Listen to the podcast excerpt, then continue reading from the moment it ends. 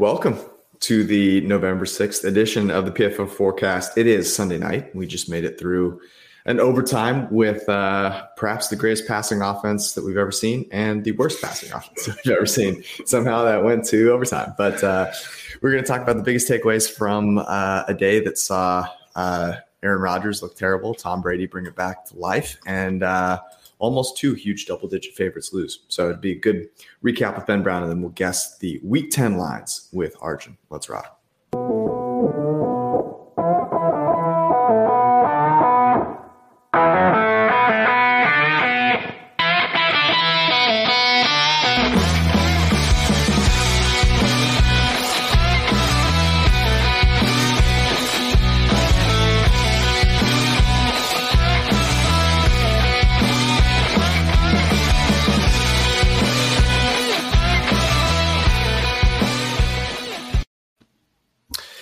Fellas, uh, we have made it to week 10 of the NFL season. I'm George. I've got Brad and Ben Brown here joining me as usual. If you are new to the podcast, welcome. Uh, members of the printing press that have been here for a while, uh, welcome back. Hope you had a wonderful and profitable Sunday uh, and entire NFL week. We got one more game uh, with Brad's New Orleans Saints. I say Brad's New Orleans Saints. That's only because uh, he also gets the Bears, so we have to give him a little bit of extra love there. Um, although nice little week for you and Justin Fields. Um, what's happening, fellas? How did our week go? No, not much. Uh, I think I said last week that I was I was riding too high and, and, and riding the wave, so I did have a losing record on, uh, on my picks from last Sunday. It was due. Um, but yeah, look, when Justin Fields uh, sets a single game record for rushing yards, uh, I'm I'm happy no matter what else happens uh, on, on a particular Sunday. Yeah, I mean, I, I am with Brad. I think you know there was obviously some down spots, obviously some good spots, but it was uh I would say really entertaining weekend. I do think there are probably a lot of takeaways as we kind of you know head toward the latter half of the NFL season here coming up. Um, look, I was bamboozled, hoodwinked, led astray into betting uh, on Sam Ehlinger and the Colts today. Right. So, like, no matter how bad it was for everybody out there, just if you avoided that, you can be happy. Um, I did live bet the Chiefs though, and that was like that got me over the hump today. Also, the Jets cashed their over win total, right. and people, uh, some of the Jets fans, I'm sure they're all listening right now, think that I hate the Jets. That's false. Have bet the Jets over five and a half multiple times. They went over there. I think they're the first team to go over their win total um, this season. Uh, so that was cool to see. Here's what we do: we start off with one big takeaway uh, from this week, and uh, we have a couple of good people to to talk through it with. So let's start uh, with you, Ben. What was your big takeaway from this week?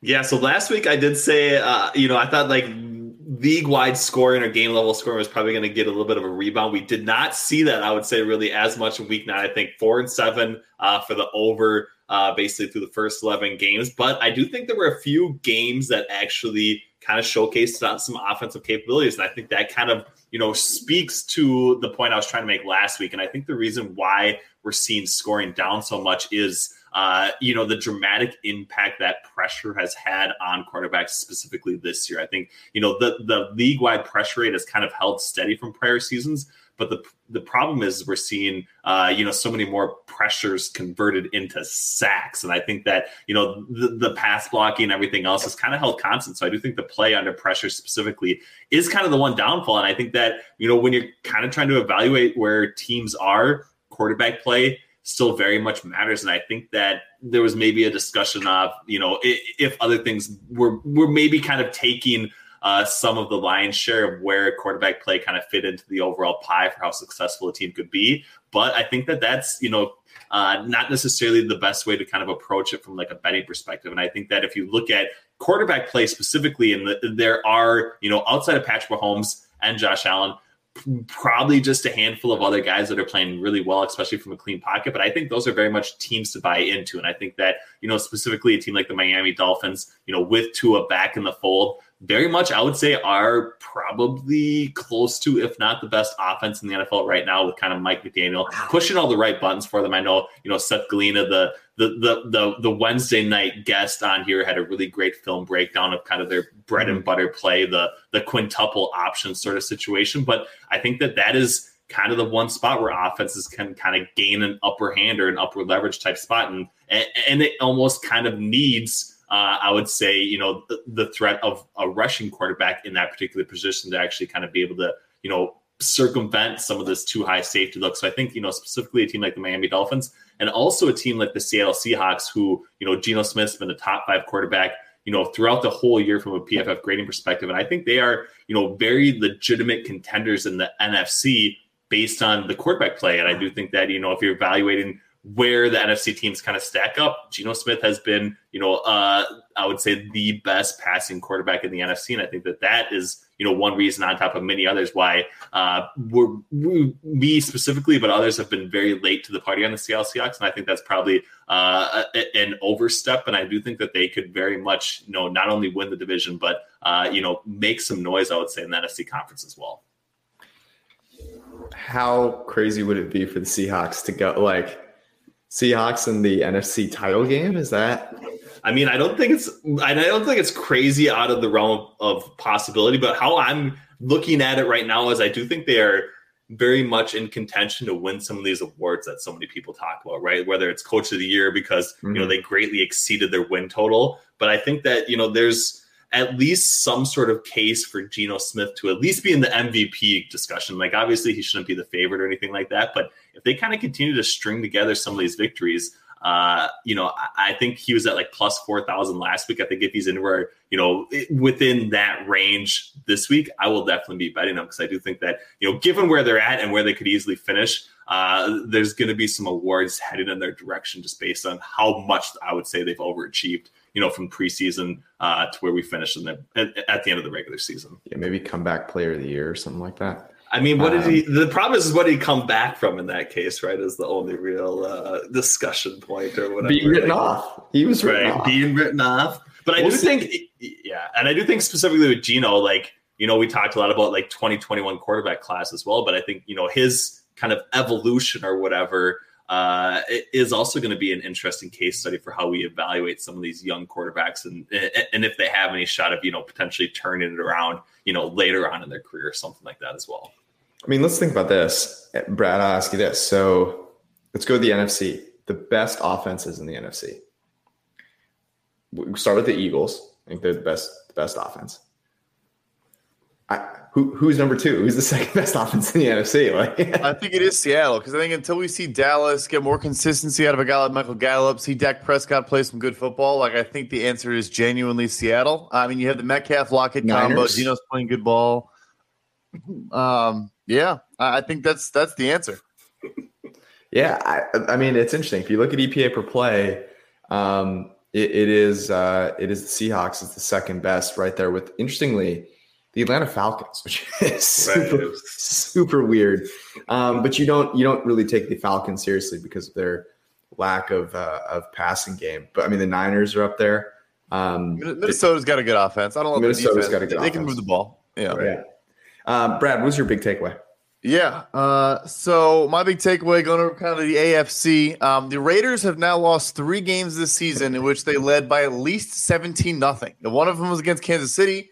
Um, uh, one obviously today, and they were up 20 nothing against the Arizona Cardinals and lost that game as well. They had five in their entire franchise's history uh, of doing that. They've done three and eight games. And so my takeaway is was Nathaniel Hackett the second worst hire among AFC West head coaches this offseason? That's my that's my question back to you. Uh, I mean, I, I, it's it's hard to understand, hard to fathom how it keeps happening. I think Chandler Jones is one of the worst value signings of the offseason. Mm. You basically gave him the Von Miller deal, and he has a sub 60 pass rush grade. You're trying to pin your ears back and win these games, and it's still just Maxx Crosby and a bunch of Jags. Like, it, it's it's strange that they can be this bad in situational football and closing out games. And we hear about how Josh McDaniels is a genius, and I just, I, it's it's it's crazy to see happen again. And I wonder if you're at the uh, if he's going to lose the locker room or if he already has at this point.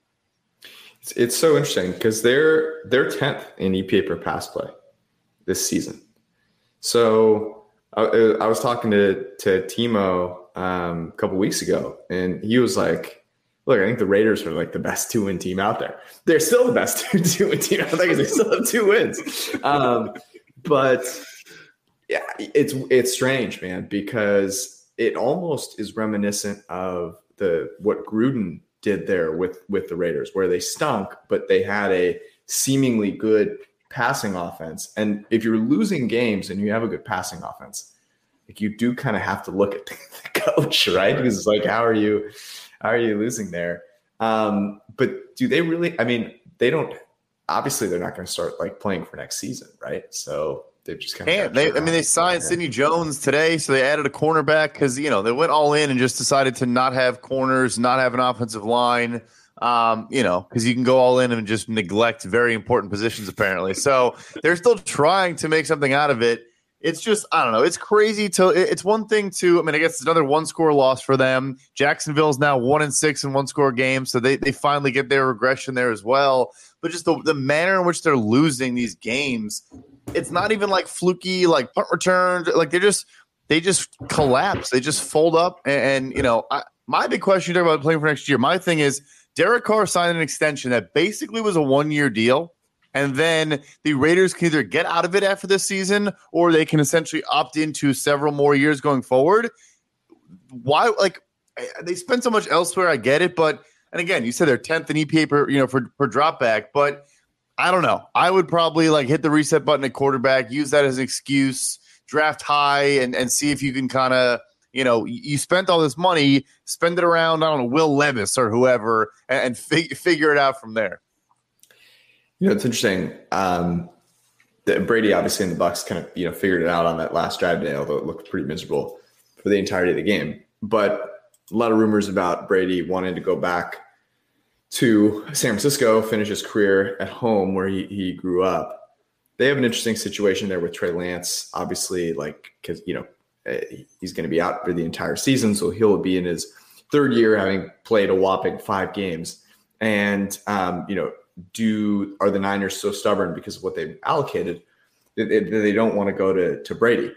But Brady obviously has that history with McDaniels, and you know that would be that would be really fascinating, right? And um, right, the rumor is that of course Derek Carr was that guy, right? That uh, the rate, you know, there was this play to have them go to the Raiders, and um, you know that was all set up and ready to go, and then they decided to, to back out at the last minute. So that would be super interesting, and I guess you maybe keep, keep McDaniels around to see if you can make that happen. I mean, I you got to try. Yeah, it was supposed to be him and Gronk. I guess we're going to go to the, the Raiders. Right. Um, I'm sure Gronk in Vegas would be a great fit. There'd be no single know, no, Brady. I'm, I mean, hey, but yeah, I mean, I would make a, I would make an effort. Why not? Why not make it? Hey, one more year, one more go. You know, it is tough in the AFC West and all that. Obviously, Tom Brady's. You know, they're leading the NFC South at four and five right now. Uh, so he's really just getting all the Brady, the Brady boosts at all times. Um, but yeah, that game was was tough to watch. Obviously, doesn't help when you're averaging you know under three yards a carry yet again. Um, mm-hmm. But you know he's throwing the ball 48 times a game over the last seven games with 58 throws today. I mean, Tom Brady is getting work out of that 45 year old arm right now. Yeah, it is uh, something to behold. Okay, my big takeaway. I don't think this is that you know crazy of a takeaway, but the, the Green Bay Packers, I think, should uh, should hit the reset button, and I think they should look to trade Aaron Rodgers. And I do think there are some teams out there that, because of where they're at this season and the way the NFL has played out this season, should be interested in, should think about it. Um, I think the team that we saw on Sunday Night Football is one of those teams, the Tennessee Titans. Now, it would be hilarious because Rodgers would go from a team with no wide receivers to a team with no wide receivers, and that would be pretty classic. But Maybe you bring Rodgers over there. You could sign Odell potentially. Um, you could get, you know, they have Robert Woods. Um, I don't know. It could, it, you could figure something out. But from a Green Bay Packers perspective, this is, I mean, this is really bad. So here are the worst teams in EPA per pass play so far this season. Carolina Panthers, the Pittsburgh Steelers, the Houston Texans, Indianapolis Colts, the New York Jets, the New England Patriots. All of those teams have garbage heaped on top of garbage at quarterback. The team that comes after them are the Green Bay Packers. And they are paying a quarterback more than any other team uh, in the NFL this season, right? All those other teams that I mentioned have quarterbacks that are either on a rookie deal or are journeyman quarterbacks. And then you go to a guy you're paying $50 million. So if if you can't be better than you know, if you're not better than that group with Aaron Rodgers, I don't know what you're doing here. You know, there's there's no real explanation for how poorly they're playing. And I think that what happened today, where you go to the Detroit Lions, a team that he has owned more than any other team, if you can't beat that team, in fact, you got embarrassed. You threw three interceptions, threw an interception to a defensive lineman in the red zone. It's time. It's time to. It's time to go. And I think it works perfectly for for uh, for Rodgers if Tennessee hits him up. But I, I guess you know, uh, Brad, is it even tenable to and and Tennessee, of course, has the the first round pick from the AJ Brown trade. So you know they do have the, the draft capital, but is that something that's even possible? Could could Rodgers get moved? What what are the realm of potential outcomes given his contract um, yeah, no. Know, so the way they set it up is that it is it's a year to year deal, and basically he has a fifty eight million dollar option that's owed from the window is the day after the season ends to the day before week one, and during that entire mm-hmm. window, Green Bay can basically they probably won't pick it up, and they'll play mind games or you know mm-hmm. figure mm-hmm. out whatever they want to do. Um, no, he is tradable. That is the one out that Green Bay has remaining is to move on from him. Tennessee, I think, is a legitimately you know solid option. He'd have the easiest division in football, you know, mm-hmm. as they always seem to be. Yeah, I mean, Treylon Burks, I think, was good before he got hurt. Like, was coming on a little bit as a young right. receiver. So, look, you're upgrading from what you have in Green Bay, especially because Romeo Doubs left on a cart today. So it, it's even getting worse um, in Green Bay at this point. Yeah, I mean, I, I, honestly don't hate the idea. You might be half kidding, but I actually think it's a legitimately like reasonable idea. I'm not. I'm not kidding at all. Like, I don't know.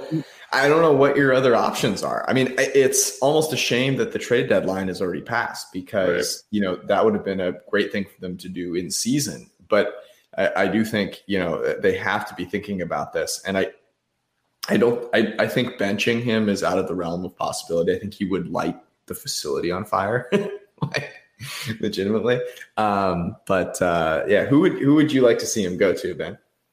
I mean, I, I don't think it's probably possible from like a, a, from a salary cap perspective or anything like that. But I do think it, from a team fit specifically, and, and, Brad might hate on this, but I think the New Orleans Saints, at least with what they have, uh, you know, both defensively, um, you know, some pieces I would say a lot, you know, uh, at the wide receiver position, both young and old, that I do think he would gel with really well. Of course, like I said, with the contract situation and the fact that the Saints have like pushed out, you know, so much of their contract obligations to future years, I don't think they probably would have any possible way of working it from a monetary standpoint. But I think specifically from a team building standpoint and the fact that he would stay in the NFC for another year, uh, I think Rodgers to the Saints would actually make a lot of sense from my perspective.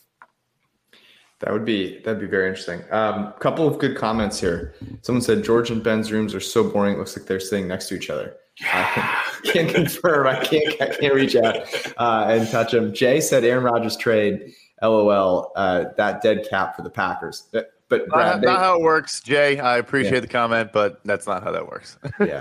Um, and uh, uh, someone said that Eric can be found tweeting about the Chanticleers uh, at every college football game that is has won an accident. Uh, yeah, if you're looking for our, our, good friend Eric Eager, that is where you can find him. Uh, but shout out to every member of the printing press that hangs out with us on Sunday night. Ben, we'll get you out of here on this. We have the aforementioned Saints and the Baltimore Ravens on Monday Night Football. Um, what's what angles do you have there? Any bets that you like? I mean, yeah, I, I still think, given you know the entire injury, you know considerations for both teams, I do think the Ravens are still uh, the correct spot. Numbers obviously moved against you a little bit there, but uh, I think even without offensive weapons, we're going to see uh, you know some semblance of productive offense from Lamar Jackson, specifically with his legs. But uh, I also think they're going to have enough from like Devin Duvernay uh, and a couple other pieces, I would say, to probably cover that line. I don't really want to play anything you know on the total basically, but. Uh, I think from a spread perspective, it's got to be Baltimore Ravens. outside of that, I think Lamar Jackson to have a clean game, no interceptions, uh, not fully buying into uh, a Saints defense that I still think is kind of living on name recognition alone. So uh, I think Lamar Jackson to have a little bit of a clean game, maybe rely more on his legs and his arm, uh, but I think that's going to keep him basically, you know, under 0.5 interceptions. So I think that's my favorite, you know, early prop right now, but it's it's thin out there. I don't know if you guys have looked too much, but it is uh, light given the injury considerations that we're still dealing with for Monday Night Football. Uh, in Isaiah Likely, I trust. Um, yes. You can go check out, obviously, all of uh, Ben's picks and recommendations on the PFF app and PFF.com. You download the app by typing in PFF into the iOS App Store and hitting download. You can also check out all of our player props, um, model recommendations, and spread money line and total recommendations there as well. A couple of comments here. Aaron Rodgers to the Commanders would be interesting. Uh. Bezos buys the team for seven, but Bezos and Rodgers deserve each other.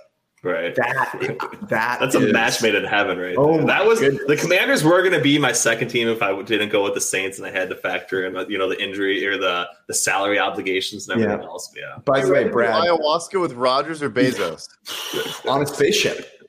on a spaceship. On a spaceship. Brad on Sunday night count or uh, Sunday NFL countdown today. Randy Moss called them the Washington Commodores.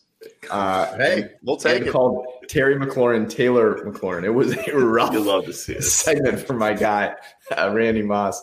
Um, someone else said Aaron Rodgers is a future Jet. I actually like that. That's what I was going to say. Yeah, that is a really good call. The, the LaFleur connection is there. Saleh is a guy. Saleh should be mentioned. Pete Carroll, coach of the year. I think Saleh should be coach of the year. Obviously, right. given that Zach Wilson is his quarterback and they're winning football game, that is banana land. Um, that's really interesting. Anyways, Ben, we always appreciate you. PFF underscore Ben Brown, one of the best follows on Twitter. Have a wonderful night. I guess I'll see you later as I walk out here. Uh, right. Thank you for hanging out. we'll catch you in the hallway later on tonight here for sure. So take it easy. thanks, Ben. All right. Before we get to guest lines with Arjun, a quick reminder that Brothrow uh, is a place that you can go bet, even if betting is not legal in your state. There's a lot of places California might not be for a while. So go to Brothrow. It's an exchange uh, where you can bet against other people, and they pay you on Venmo, Cash App, um, wherever the hell it is. There's like five other ones that you can use. Um, and here's the deal: you cannot sign up just in any regular way. You've got to use this link, brothrow.com/pff, to be able to sign up. I've played on it. I've gotten paid. Trust me, it works.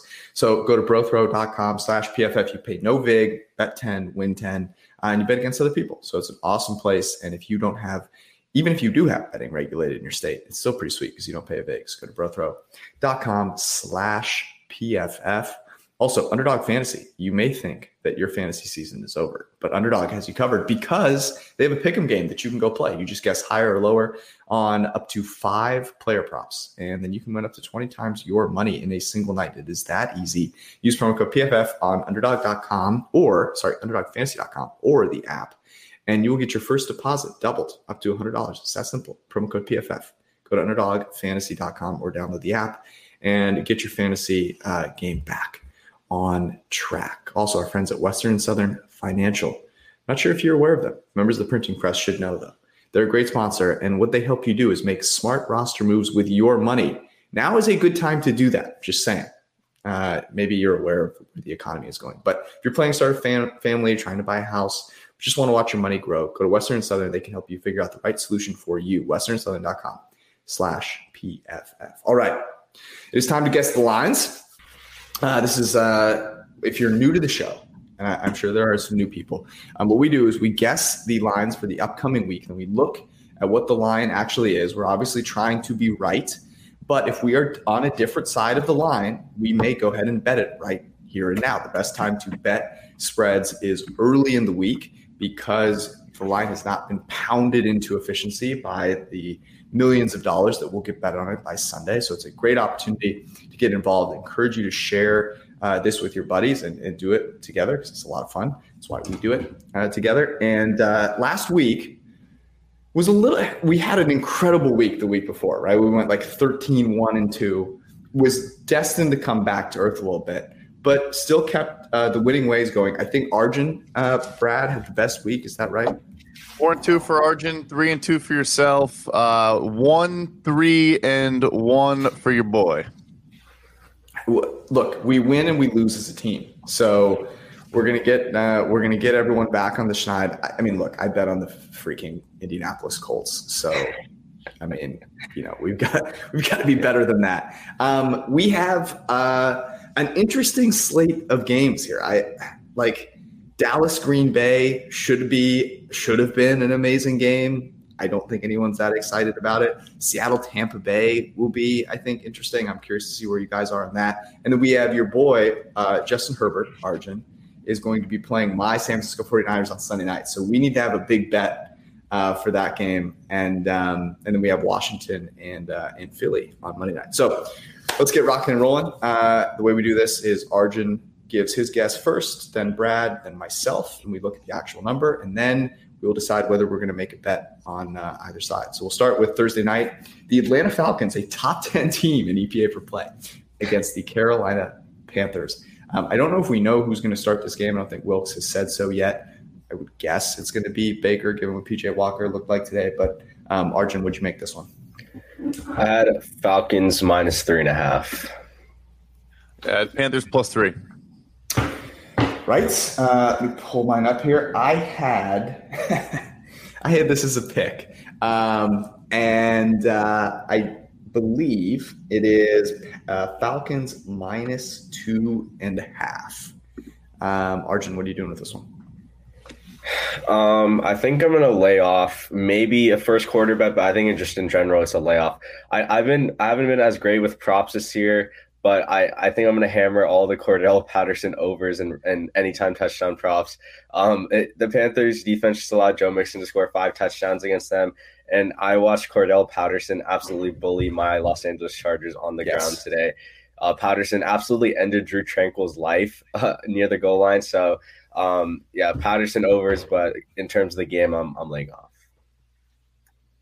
Yeah, I think this one with a Thursday game, like we just saw this past week, when you have the shortened schedule, a condensed, you know, layover the next game, you're going to catch teams even like Philly against the Houston, kind of asleep in the first half. Um, it, it's just it's a different type of game.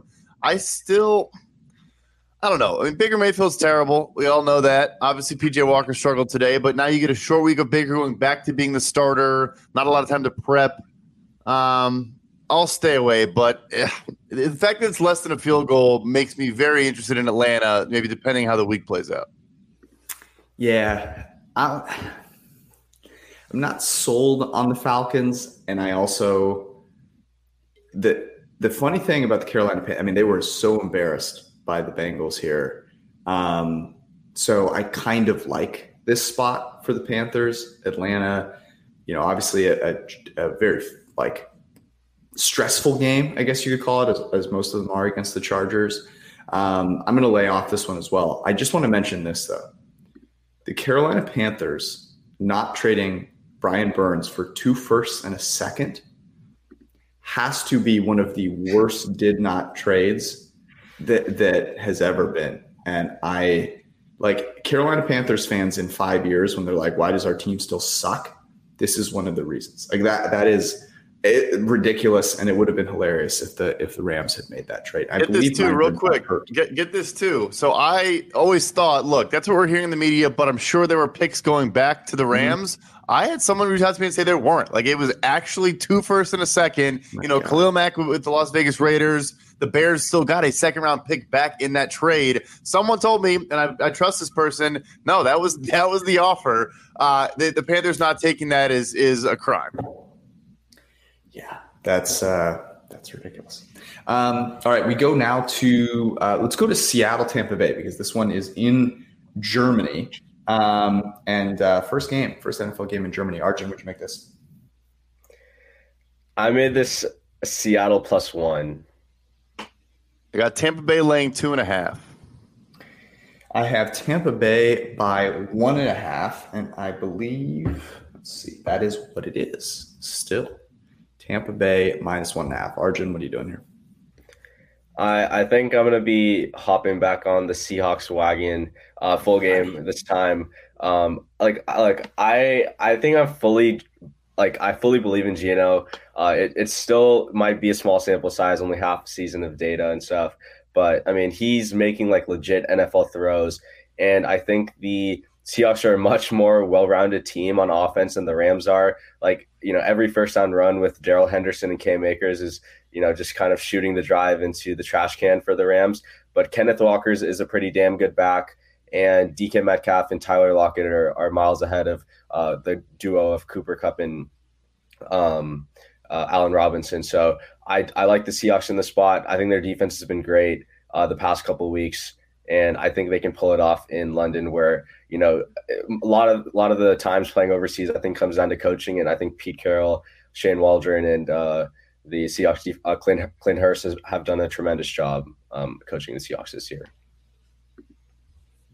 So we're talking Bucks, right? It's, it's Seattle versus the Bucks. I think you you jumped into a Rams convo for a second oh, there. Yeah. Although the, the, the coaching conversation would go even further um, because I think the Buccaneers may have the worst coaching staff in the NFL. So uh, that applies. Just one thing I did want to touch on though, you mentioned Clint Hurtt uh, and the Seahawks. That side of the ball has gotten a lot better. I mean, it's a couple weeks now. They're stacking good weeks on defense. Uchenna Nwosu is still kind of the only guy that can generate a pass rush. The thing that scares me though is as good as George's, you know, favorite player in the NFL, Tariq Woolen, has been, it's Tom Brady against a, against a bunch of rookie corners with a not very good pass rush.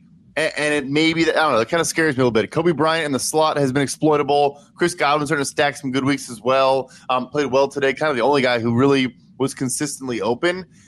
So I'm almost kind of like you, George. When you bet the the Bucks against the Ravens, I kind of want to go back to my preseason priors and say, if you told me before the season began as a look ahead line, I could have Tom Brady on the international stage laying less than a field goal against the Seattle Seahawks. I would be like, where do I sign up? Like, where, where can I put my money? Um, so I'll do it. I'm, I'm, I'm going to take the the Bucks uh, minus was it minus one and a half? I'm taking it. Mm-hmm. I I really like the uh, Seahawks as a teaser leg here. So I want to see if there's some other teaser opportunities, and then uh, and then come back to this. I think if I had to bet one side of the spread, kind of with you, Brad, a little bit, but it tear the comments that Byron Leftwich has made this week. like you thought, we thought we were done with. It's not about rushing yards; it's about rushing attempts. Legitimately, they believe that it's just the number of rushing attempts is they just need more of them. They just need more of them. I, I don't know how you can have that takeaway looking at Leonard Fournette run the football, but that is what they have. So um, that scares me. Uh, Detroit, Chicago, Justin Fields. I just want to say, like, if you guys, uh, before we get to, to guessing the spread here, if you redraft that class right now, who's who? Who are you? What are the, what's the order of the quarterbacks that you're taking? I'll start with you, Arjun. All right. Um, I'm, I'm still going Lawrence at one, but I, am definitely going Fields at two, which is what I had a pre-draft. Um, I think there I'm still going Lance at three, Wilson at four, Mac Jones at five. I'm flipping a little bit. So same top two, uh, and Lawrence did actually finally play well today. Um, you know, in their win over the Raiders. But then I'm still gonna go Zach Wilson then I guess Trey Lance, then Mac Jones. Um, and we just have no idea what Trey Lance is. He played a season of FCS football. Um, he could be good for all we know. I think we're seeing quarterbacks like you know that have his skill set. Obviously, are playing some good football.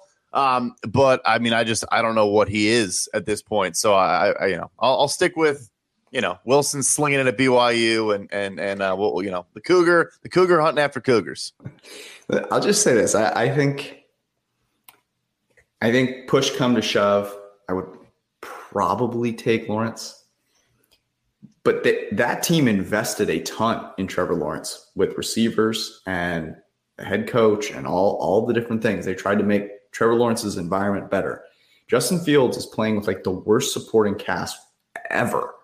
And if there was one thing about that uh, quarterback class that I would bet on, it's Justin Fields' athleticism and it's been phenomenal. And his passing game has he started to figure it out a little bit over the past few weeks. So I, I think it's Trey Lance three, Zach Wilson four, only because we know that Zach Wilson is not very good. I think at this point, um, and I don't. I saw the Josh Allen Zach Wilson comparison on the TV today. I think we need to pump the brakes a little bit. Um, but for everyone that was hating on Justin Fields, I think they should take uh, uh, take a look at some of the tape because it's been incredible. 180 yards on the ground today it was nuts. And it, was fluid. I mean, the guy is an absolute beast. Okay, Chicago hosting Detroit. Arjun, what's the line? Lions plus one and a half. I had the Bears laying two and a half. I have the Bears laying two and a half as well. I can't believe that I'm doing that, but that is what uh, I have them doing. And uh, let's see here. It is. Uh, seeing a line up here. Uh, here it is. Bears two and a half. Arjun, what are you doing with this? I'm I'm gonna lay off. I you know the the vaunted Lions defense finally showed up today, and I'm not sure if that's really going to continue uh, next week against the Bears. Uh, the Bears defense is also pretty bad. Uh, it's it's kind of just a battle between the two offenses, and like you know we're not going to have a dome Jared Goff, and you know Justin Fields has been playing well, but like you don't know if he's going to go back to that, you know, weeks one through four, Justin Fields. So it's a tough one. I think I'm going to just lay off in this one. So we don't do obviously uh, totals here. I already bet the over 48 and a half in this game. I think we could see 80 points uh, in this matchup. I mean, neither team can stop the run at all. They're literally the two worst teams in EPA per rush allowed. I want to say that might need to update from this week, but they're both very much so at the bottom um, of that list, and, and, it only gets worse with the the loss of Roquan Smith um, you know, for that Bears defense.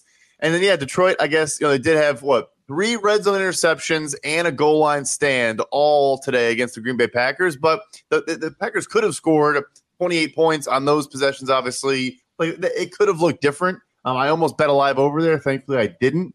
Um, but but yeah, so I am I am not taking a spread in this one. I mean, the Bears fan of me wants to just absolutely clobber the Bears minus two um, or two and a half. But I, I, the over, I think, is a very intriguing bet.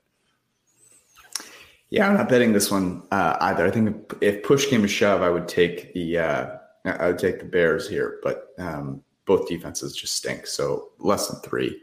Um, I, I'm going to lay off here. Um, a good game, finally. Minnesota goes to Buffalo. Arjun, what's your spread here? Vikings plus seven. I had the same. I couldn't push it over seven. I have Bills by six and a half, and uh, it is right now Bills by seven and a half. Um, but uh, the Vikings plus seven and a half is minus one fifteen. So that might get to uh, get to seven at one uh, at some point here. Arjun, are you betting either side of this? I, think I'm gonna. This is gonna be a great live betting opportunity. Like Kirk Cousins, like somehow always makes games like a one score game. Um, you know, Bills can run out the score early against a not that great uh, Vikings t- uh, defense, but I think it's tough because Bills are obviously the superior team. Vikings have kind of like outperformed their point differential. A lot of their score mm-hmm. games have been one score games. But you know, Kirk somehow, it, like down ten in the fourth quarter, somehow won that game. Um, and I think he always finds a way to like reel things back in. So I think I'm going to lay off, but this I think this would be a great live betting opportunity if Bills do very well in the first half. You know, every week that he wins, Kirk throws another chain on, and you know, he just young Kirk is is Kirk Cobangs out here is, is starting to look. So uh, no, the thing is, though, like you said, it was another one, one score win. I'm not going to say it was cheap because I think the the ref running into, uh, I think it was Harrison Smith, maybe it was Cam Bynum, the Vikings safety, which led to basically the only actually good touchdown drive the, the Commanders had. Um, it was hilarious. The, the ref was literally directly in the way. It would have been a clear interception on Taylor Heinicke, and instead was like a 50 yard catch for Curtis Samuel. Um, but even still, Heinicke's interception at the end of the game was atrocious. Like they should have won that game. Um, yeah, just Minnesota. My thing is their defense. I think is going to get carved up by Josh Allen and this Bills offense. Obviously going to be playing pretty pissed off after this Jets performance. It's the cornerbacks. I mean, Sauce Gardner and DJ Reed were the reason why Josh Allen had two interceptions, could not get his guys open. Mm-hmm. I think they need to add Odell Beckham Jr. more than any team we talk about. Gabriel Davis is a one trick pony, is not actually that good of a receiver, in my opinion. Maybe that's a hot take. Um, wow. and uh, you know, but anyway, I, I still think they're going to carve this Vikings defense. And then I just the defensive line is going to terrorize Kirk Cousins. I was when I put it at minus seven, I was hoping it was six and a half, and if it was, I would have bet it. I'm not going to bet it with the hook because um, that kind of scares me. But if it was under seven, I would I would have hammered it. I see all those points, um, and I'll say this: the total right now 47 and a half. I, I like that total. I, I, like the over in that total. I know unders have been have been killing it, but I like that over quite a bit. I I like this as live betting opportunity as well. I think the Vikings come out and their scripted plays play well, and then once those plays are over, I could see it getting kind of ugly for uh, for Kirk here. So, but I'm I'm a full point. I'm a, I'm across the key number. I do like what Kevin O'Connell and the Vikings are doing, keeping it within one score game. So I'm going to get on the board here with a bet. I will take the uh, the Minnesota Vikings plus seven and a half. I can't believe I'm doing that. And uh, my God, the chain chain Kirk Cousins is so bad, so so bad. All right, Denver, Tennessee. This is in Tennessee. Um, I'm guessing Ryan Tannehill will be back for this. Arjun, what's your spread? I have Titans minus two. I have Titans minus one and a half. I have the Titans with Ryan Tannehill by three in this one. Uh, are you guys seeing a line anywhere? Because I am uh, I'm seeing just two and a half. Uh, yeah. Two and a half here. I see that as well. Um, Arjun, what are you doing with that? It's it's an interesting one because I think okay, so so Broncos are coming off a bye, right? And now this mm-hmm. Titans defense has just played a game where they've played like 90 something snaps, right? So you have a huge like rest differential like between the two teams. Mm-hmm. The the Titans def- the team in general is just so well coached. Um and you know the Broncos are not, are not very, like very well coached, you know, and the Titans defense looked great. I I'm not like I wouldn't be too worried about the Titans going and playing 90 snaps today and going to have to face Russell Wilson. But this Broncos defense is like legit, right? And I think if anything, the only way the Titans would be able to beat them is through the ground, which I think they can do. So I think I'm gonna rock with Titans minus two and a half here. Wow, I hate to bet against the the winner. I'm doing it again though. Uh, it's surprising. My strategy last week of betting on awful football teams against good ones did not work out. Um, you know, taking the Colts against the Patriots and Bill Belichick with Sam Ehlinger. I'm shocked that didn't go my way. Uh, you know, I, I, can cling to some CLV, but uh, I'm taking Denver. I um, look, Tennessee's defense did look really, really good tonight. Their interior is is a problem. Teair Tart's a good player. Denico Autry, I guess, more of an edge, but kind of can you know kick inside, play four eye, play you know, over the tackle. They are good, but I think the rest advantage is a big deal. And, I think the defense, I mean, it's going to be so, so low scoring. Uh, maybe the Denver, maybe Denver's an intriguing teaser, teaser leg as well for me because I think it'll be a one score game either way. Um, but I'm gonna I'm gonna ride with the Broncos.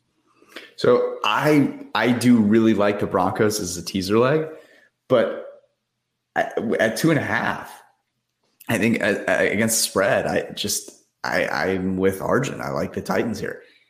Think about most teams during the bye cooking up some, you know, new new offensive plays to run to help their team out. Nathaniel Hackett and Russell Wilson doing that, there's no way that's going to work out well. Like it's just they're sitting in a room together eating danger witches, like trying to come up with new plays for them to run. Nathaniel Hackett's like, "This is sweet, Russ. You could throw it over the middle. This guy will be wide open." Russ like, "Yeah, yeah, yeah, that'd be great." Like, that's just not going to go well. Um, and you know, you think about some of the strengths that the Titans have, and the the Broncos. You know, they're a really good pass defense, and they. I just think against the run, this would be an opportunity for the Titans to kind of get it together. I am nervous though if it's Malik Willis because and I actually don't think it was Malik Willis's fault. Like he threw some dimes and guys just didn't catch the ball. The problem is that too often he's completely lost, and that results in like a loss of 20 on a sack. Um, so that would that would worry me a little bit. But Jeffrey Simmons on the interior should have a bunch of uh, a bunch of opportunities to win there. That Titans defense is no joke. So um, I am going to go. Um, I don't know how to actually write this down. I'm going to go Titans um, minus two and a half, and then I'm also going to go with that teaser and do uh, Denver plus eight and a half, and um, who was the other one? Seattle plus seven and a half. Jacksonville in Kansas City. Arjun. I have this at um, Jacksonville plus nine. Yeah, I got Kansas City laying a full 10. I have KC 10 as well. It is KC minus nine and a half, minus 115. Arjun.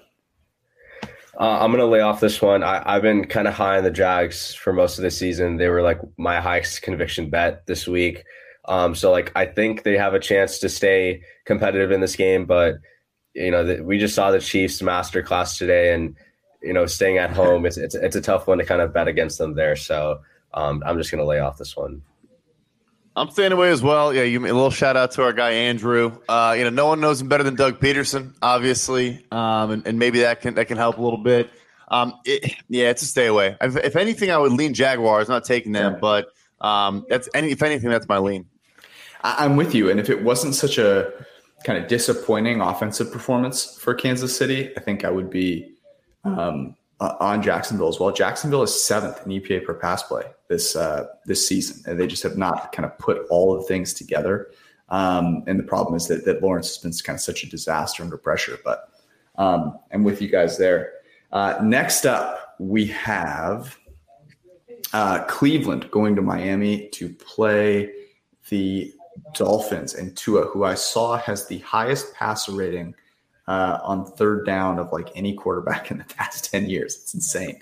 Um, they're playing absolutely lights out and makes me wonder. I mean, for all the Herbert um, Tua stuff, Arjun, um, watching Herbert play this weekend with those wide receivers and thinking about what he could do with Hill and Waddle as Tua floats underthrown deep balls at a ridiculous rate um, makes me kind of chuckle. So, Arjun, what'd you make this spread?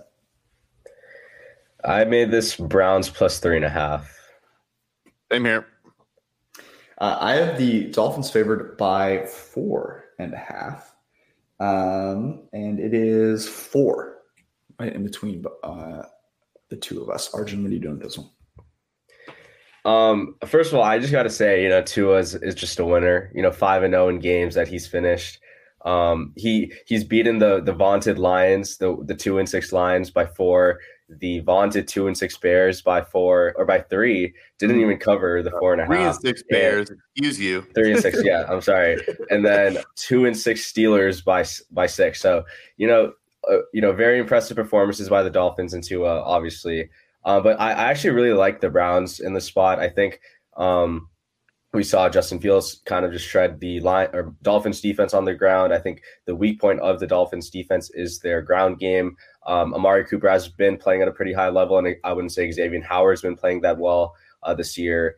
Um, and on the flip side, like again, I think the Dolphins do a couple things very well, and they were like lights out on third down. Like the the Bears couldn't get off the field on third down because they were playing so much man.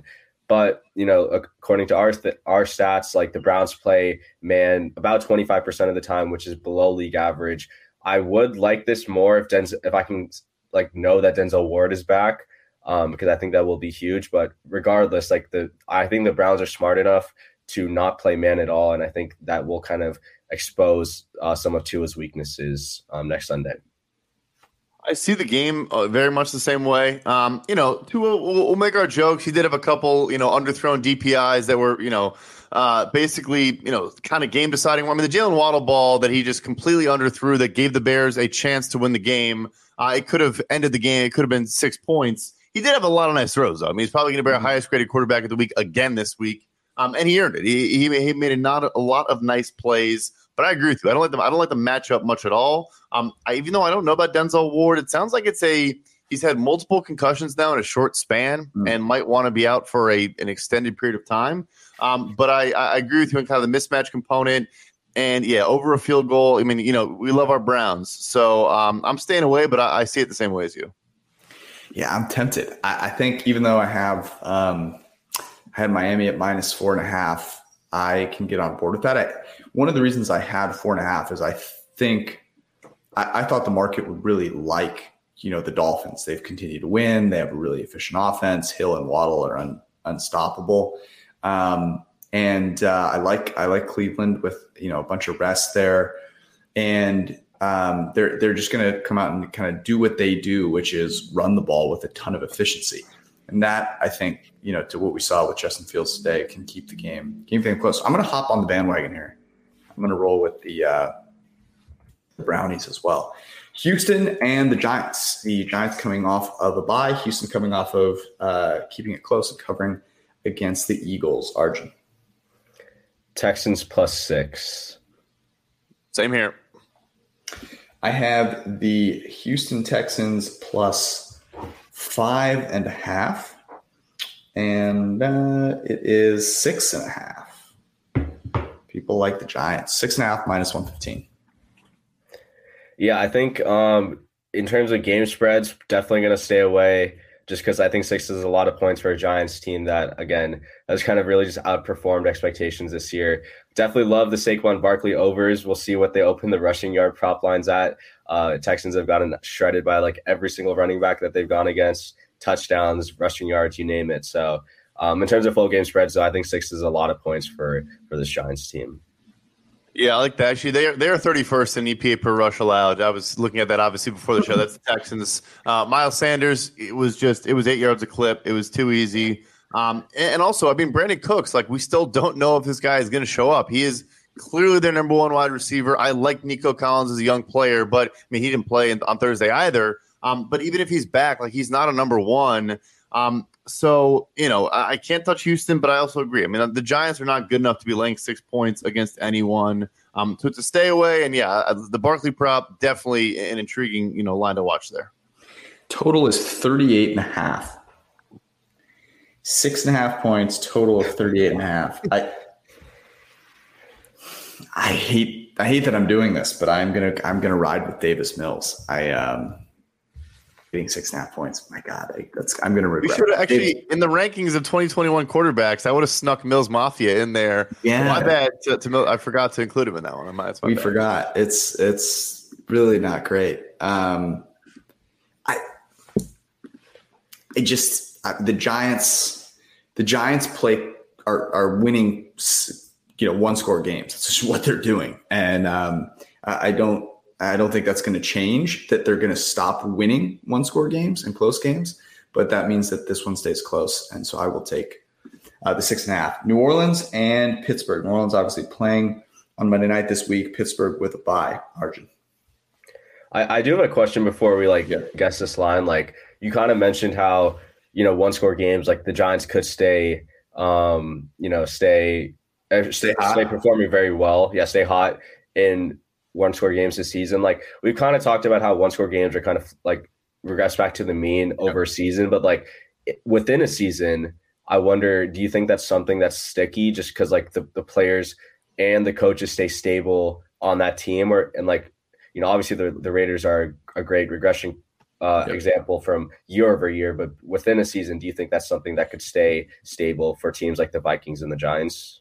Yeah. So the way I think about it is that, and I've had this conversation with um, with Timo, and I think uh, Brad. We've talked about it a little bit um, off the podcast. So here's my thought, Arjun. I'm curious if you would agree or disagree here. So within a season, I think about the way that you can sort of keep, or the way that you might win one score games. And what I see with with the Giants is they're they're doing some things that are catching some teams off guard right? They're playing um, kind of this interesting brand of football where they're running their quarterback a lot. They have a lot of you know this this six offensive lineman stuff, and so I think on a week to week basis, it's very hard for opposing teams to really study what a team is doing and you know kind of uh, prepare to really stop it if it's something that's a little bit new or unique. They're kind of you know just trying to figure out their own their own shit for lack of a better term.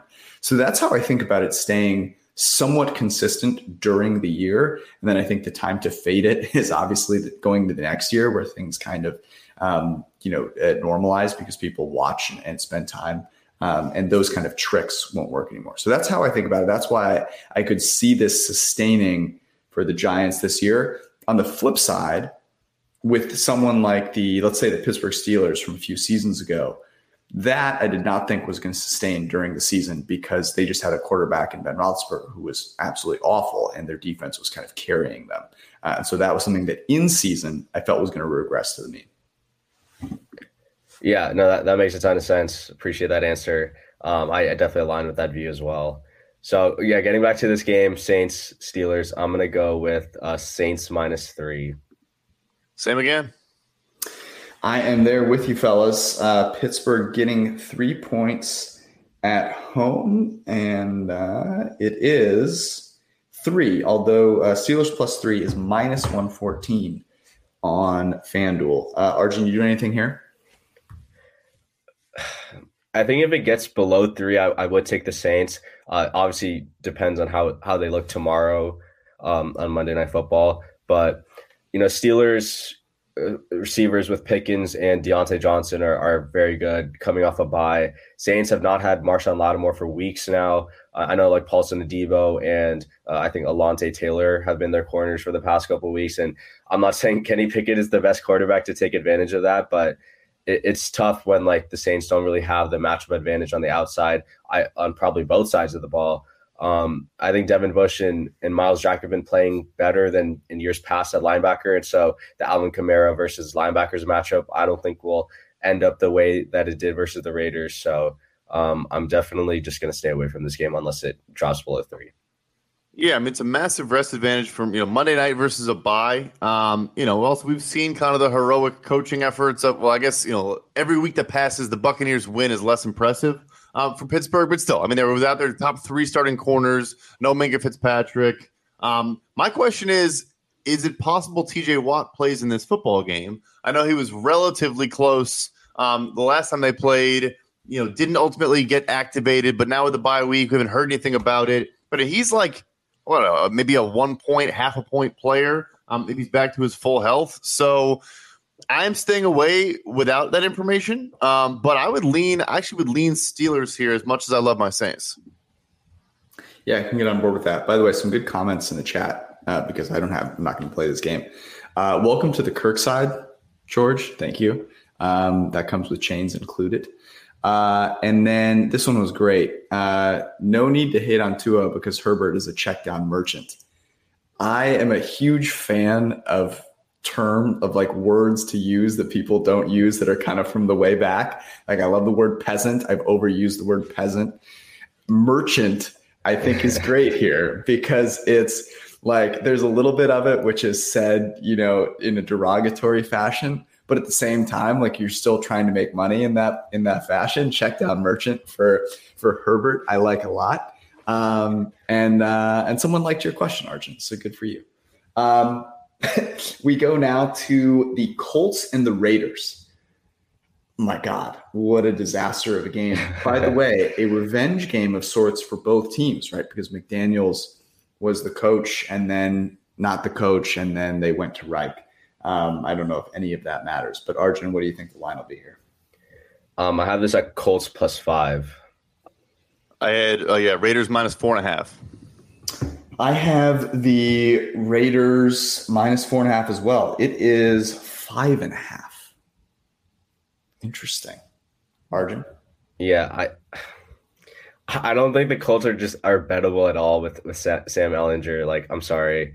Uh, they their defense has been fine for the past couple of weeks, but again, you can't. It's tough to really evaluate their defense versus you know Mac Jones and the Patriots. The the the Raiders so here's the thing about the Raiders. They were shredding the Jaguars through the air. And for some reason, Josh McDaniels went back to Josh Jacobs in the second half, which, you know, it's fine. Jacobs has been having a career year. But when Davante has 120 and two tutties in the first half and you go away from that, I just, you know, it kind of just speaks on like where the Raiders are at. They're just, they haven't figured it out yet. I'm not going to bet on them to figure it out against the Colts. Um, and so, and I'm obviously not going to bet on Sam, Ehlinger. So this is a stay away for me. You mentioned if it matters, the whole McDaniels thing. I mean, I could see Frank Reich getting fired after this game if it's as bad as what we just saw. Because then you mm-hmm. have, you know, you're losing to the coach I was supposed to hire and, and all these things. And obviously, Irsay has been just irate the entire season. Um, not that really plays into the bet. Um, I mean, Darren Waller's still out with the hamstring injury. I'm not sure if he's even back for this game. So, but it's also just a bad, bad matchup. I mean, the Colts' offensive line is atrocious. Um, and I talked about how Chandler Jones has not been good. It's basically been Maxx Crosby by himself, but maybe that eventually, you know, we kind of see some regression there in a positive light for the Raiders. Um, yeah. Raiders are interesting. Raiders are interesting because the Colts are atrocious. I can't believe, George, you and I both took them against the Patriots uh, pretty, pretty confidently as well.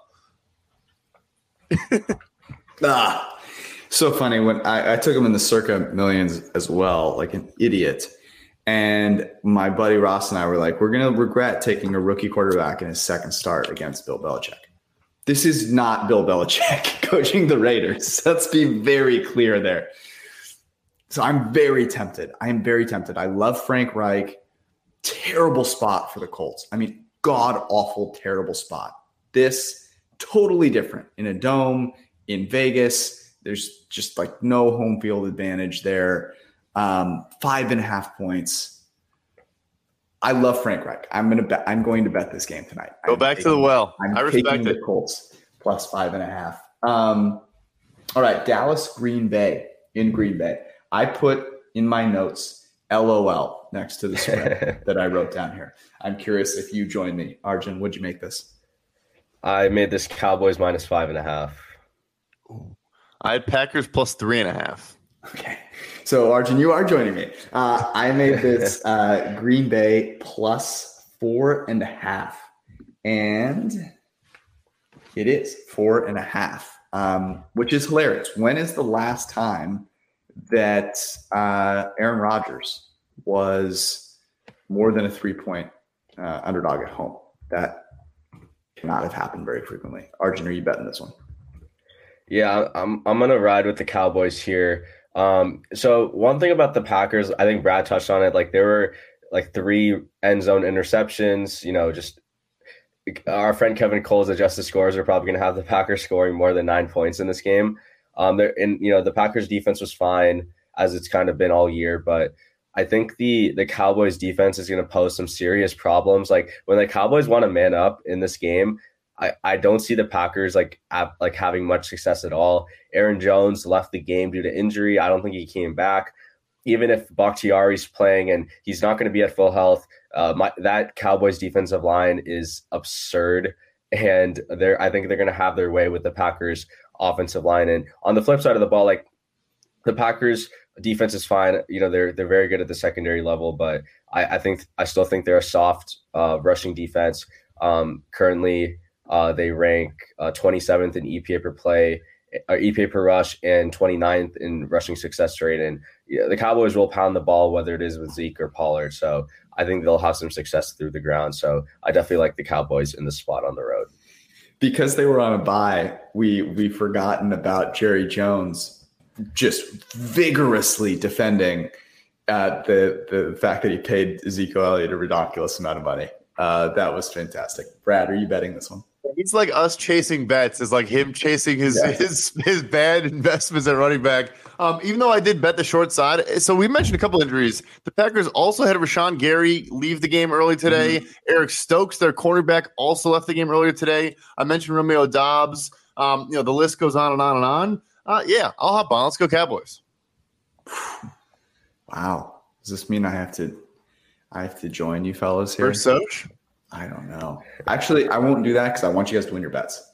Um, and uh, I'm not going to hop off on this one because I just there's a part of me that believes LaFleur and Rodgers are actually like good buddies, and they're gonna they're gonna work to try and like get this thing back on track.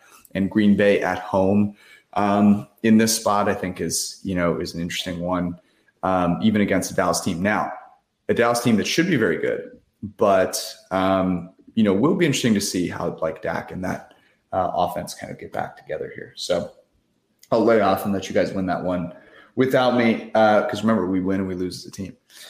Arizona and Los Angeles. Um, Arjun. I made this Cardinals plus three. Same here. I have uh, the Rams by four and a half. And the reason I have the Rams by four and a half is because Sean McVay and the Rams own uh, Cliff Kingsbury and the, the Arizona Cardinals. But I can understand uh, where both of you guys are coming from. It is Rams by three and a half in this one. Yeah. So the the Cardinals just looked flat as anything. I thought, you know, the Seahawks defense have been playing well, but it's still like at a fundamental level, not a very good team, uh, not a very good defense uh, from its players. But I don't know. Ky- Kyler Murray, 175 yards against this offense or against this defense is is not impressive. D- DeAndre Hopkins had like two catches in the first drive, and then he had two catches the rest of the game. Um, it's it's a tough one because like I think the Cardinals are actually a better away team than they than they are at home. But obviously, like you don't really want to read into those splits too much. I mean, Rams suck. Cardinals are not good. I, I don't really have a great edge in this game, so I think it's I think it's best to stay away and just let this let this uh, game play out. Let let this game play out in silence. Yeah, it's. Uh, I mean, the thing is, there's no such thing as a road game against an LA football team, so Sure. it technically is a pseudo, you know, road slash home game. Um, I'm also staying away from the spread, but the 43 and a half total, uh, the under there is intriguing. Um, yeah, I mean, the Cardinals' offense is not good. The Rams' offense is beyond broken. Um, you know, I, that that I think, if anything, I would maybe look into the under 43 and a half there. I'm very tempted. Um, Aaron Donald going against that interior disaster of an offensive line.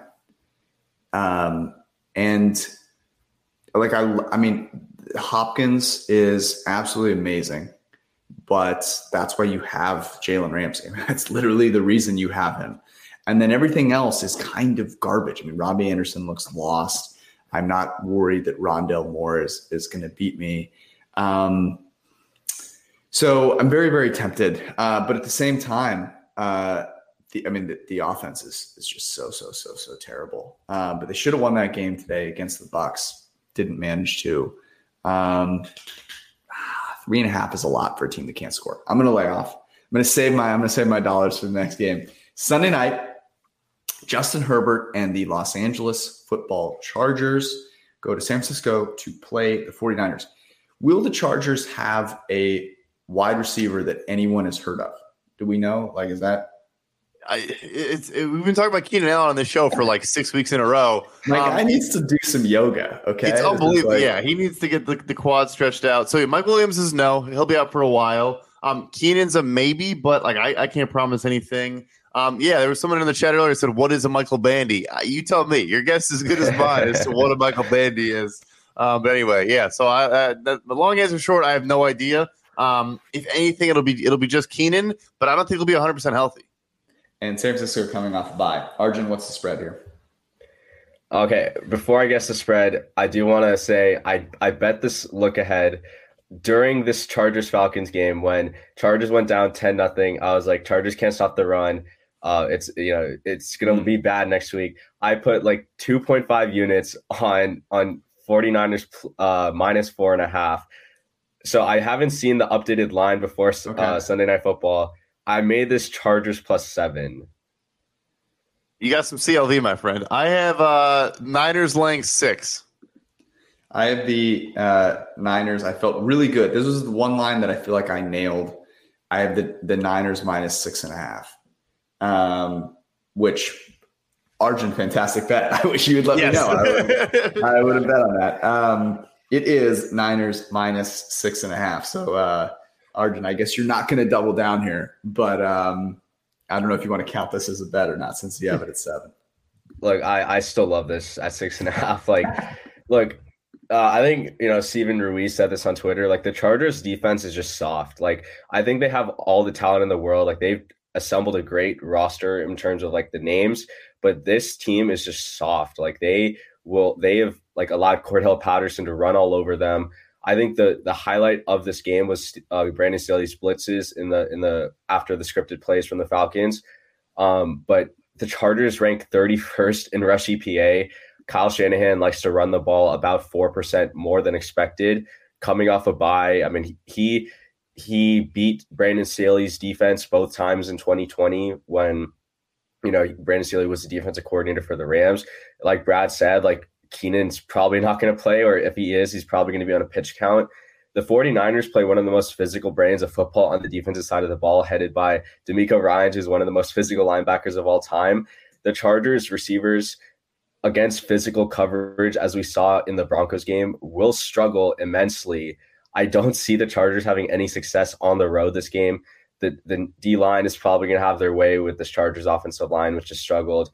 I just there's no edge anywhere for the Chargers, and this is just pointing towards the Niners just handling business um, on prime time for everyone to see.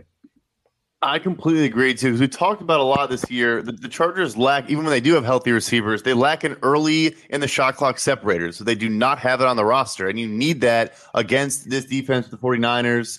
Um, I, I you look at every single matchup, and I think you'd say it's in favor. Also, not only are they physically soft or whatever, mentally soft, they play so much soft coverage. Brandon Staley at this Rams defense yeah. does it now too with Raheem Morris, but they just play off. And if you're playing against Deebo Samuel and George Kittle and Brandon Aiyuk and, and McCaffrey, and you're giving them seven, eight yards in the beginning, they're YAC monsters. They're the YAC boys. Like that's what that's what it's all yeah. about. So I, I don't find a single angle of this where I like the the Chargers. Um, so yeah, I'll I'll ride with you. George, before before you speak, this will be the game that we'll get to see why Kyle Shanahan traded all those picks for Christian McCaffrey. Trust yeah, me. And the last game, by the way, just in case you you, you know. um, you know this I, all of the, the the reasons that you just mentioned make make a ton of sense here and why I would probably bet some alt lines I think here. So I'm gonna I'm gonna put this down as a bet but you know I would take Niners you know like minus 10 and a half uh, maybe minus 13 and a half. Um, here the Los Angeles Chargers barely beat the Atlanta Falcons today. I just want yeah. like everyone to kind of like let that sink in here for a second and but that was a a stressful game. They're coming back. They also play the Chiefs the following week, um, you know, which is a very very big game for them, obviously. So, uh, kind of an interesting spot um, for them here. And yeah, I mean, it, the the coming off a bye thing is certainly baked in.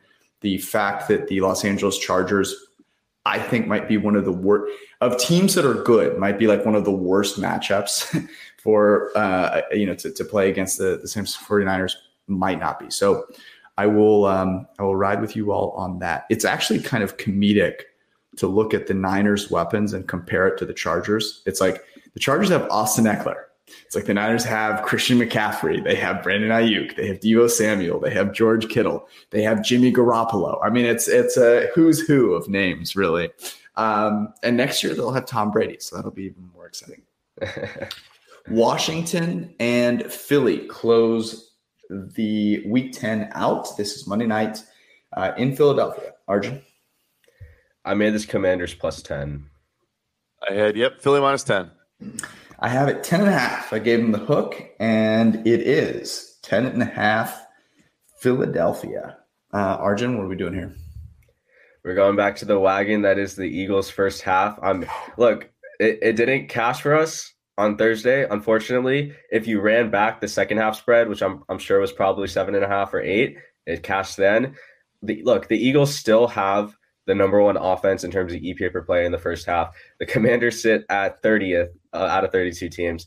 Um, Eagles will be at home. They're they're coming off the mini bye. Commanders are one of the worst teams in terms of scripted plays. I'm not saying the Eagles are great on scripted plays, um, but they you know kill in the second quarter like they always do each game this year.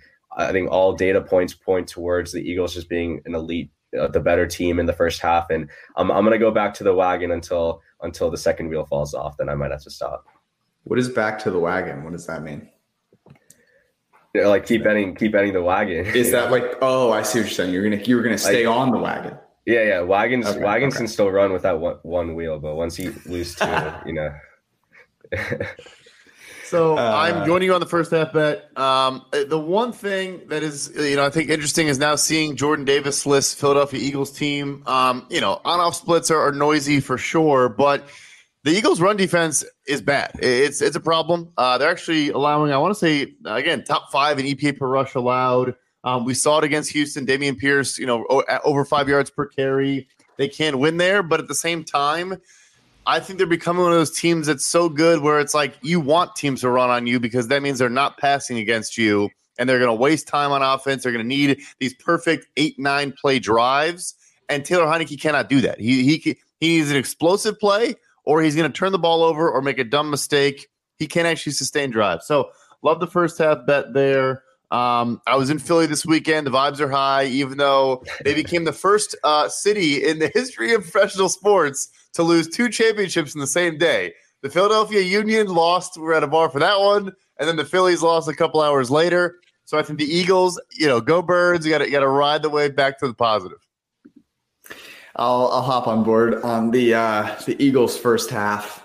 Um, the Taylor Heinicke show is so bad, but like just good enough, and the good enough does not happen early on in the game. Um, so uh, get on board with that. Um, this was a lot of fun as usual. We are going to write up our favorite um, picks. I am looking at the board right now, and I have already bet. I already have seven bets. Uh, so this is going to be hopefully, hopefully we uh, we play some smart ones here. But you can go check it out on the PFF app and PFF.com. We'll have our favorite early bets um, posted uh, early in the morning. You can go hop on board with those. If you are catching this late, if you hang, hung out with us live, as usual, we love you. Thanks so much for hanging out, members of the printing press. We'll be back with you next Sunday night after the Niners Wild Rompus. Have a great week. Peace.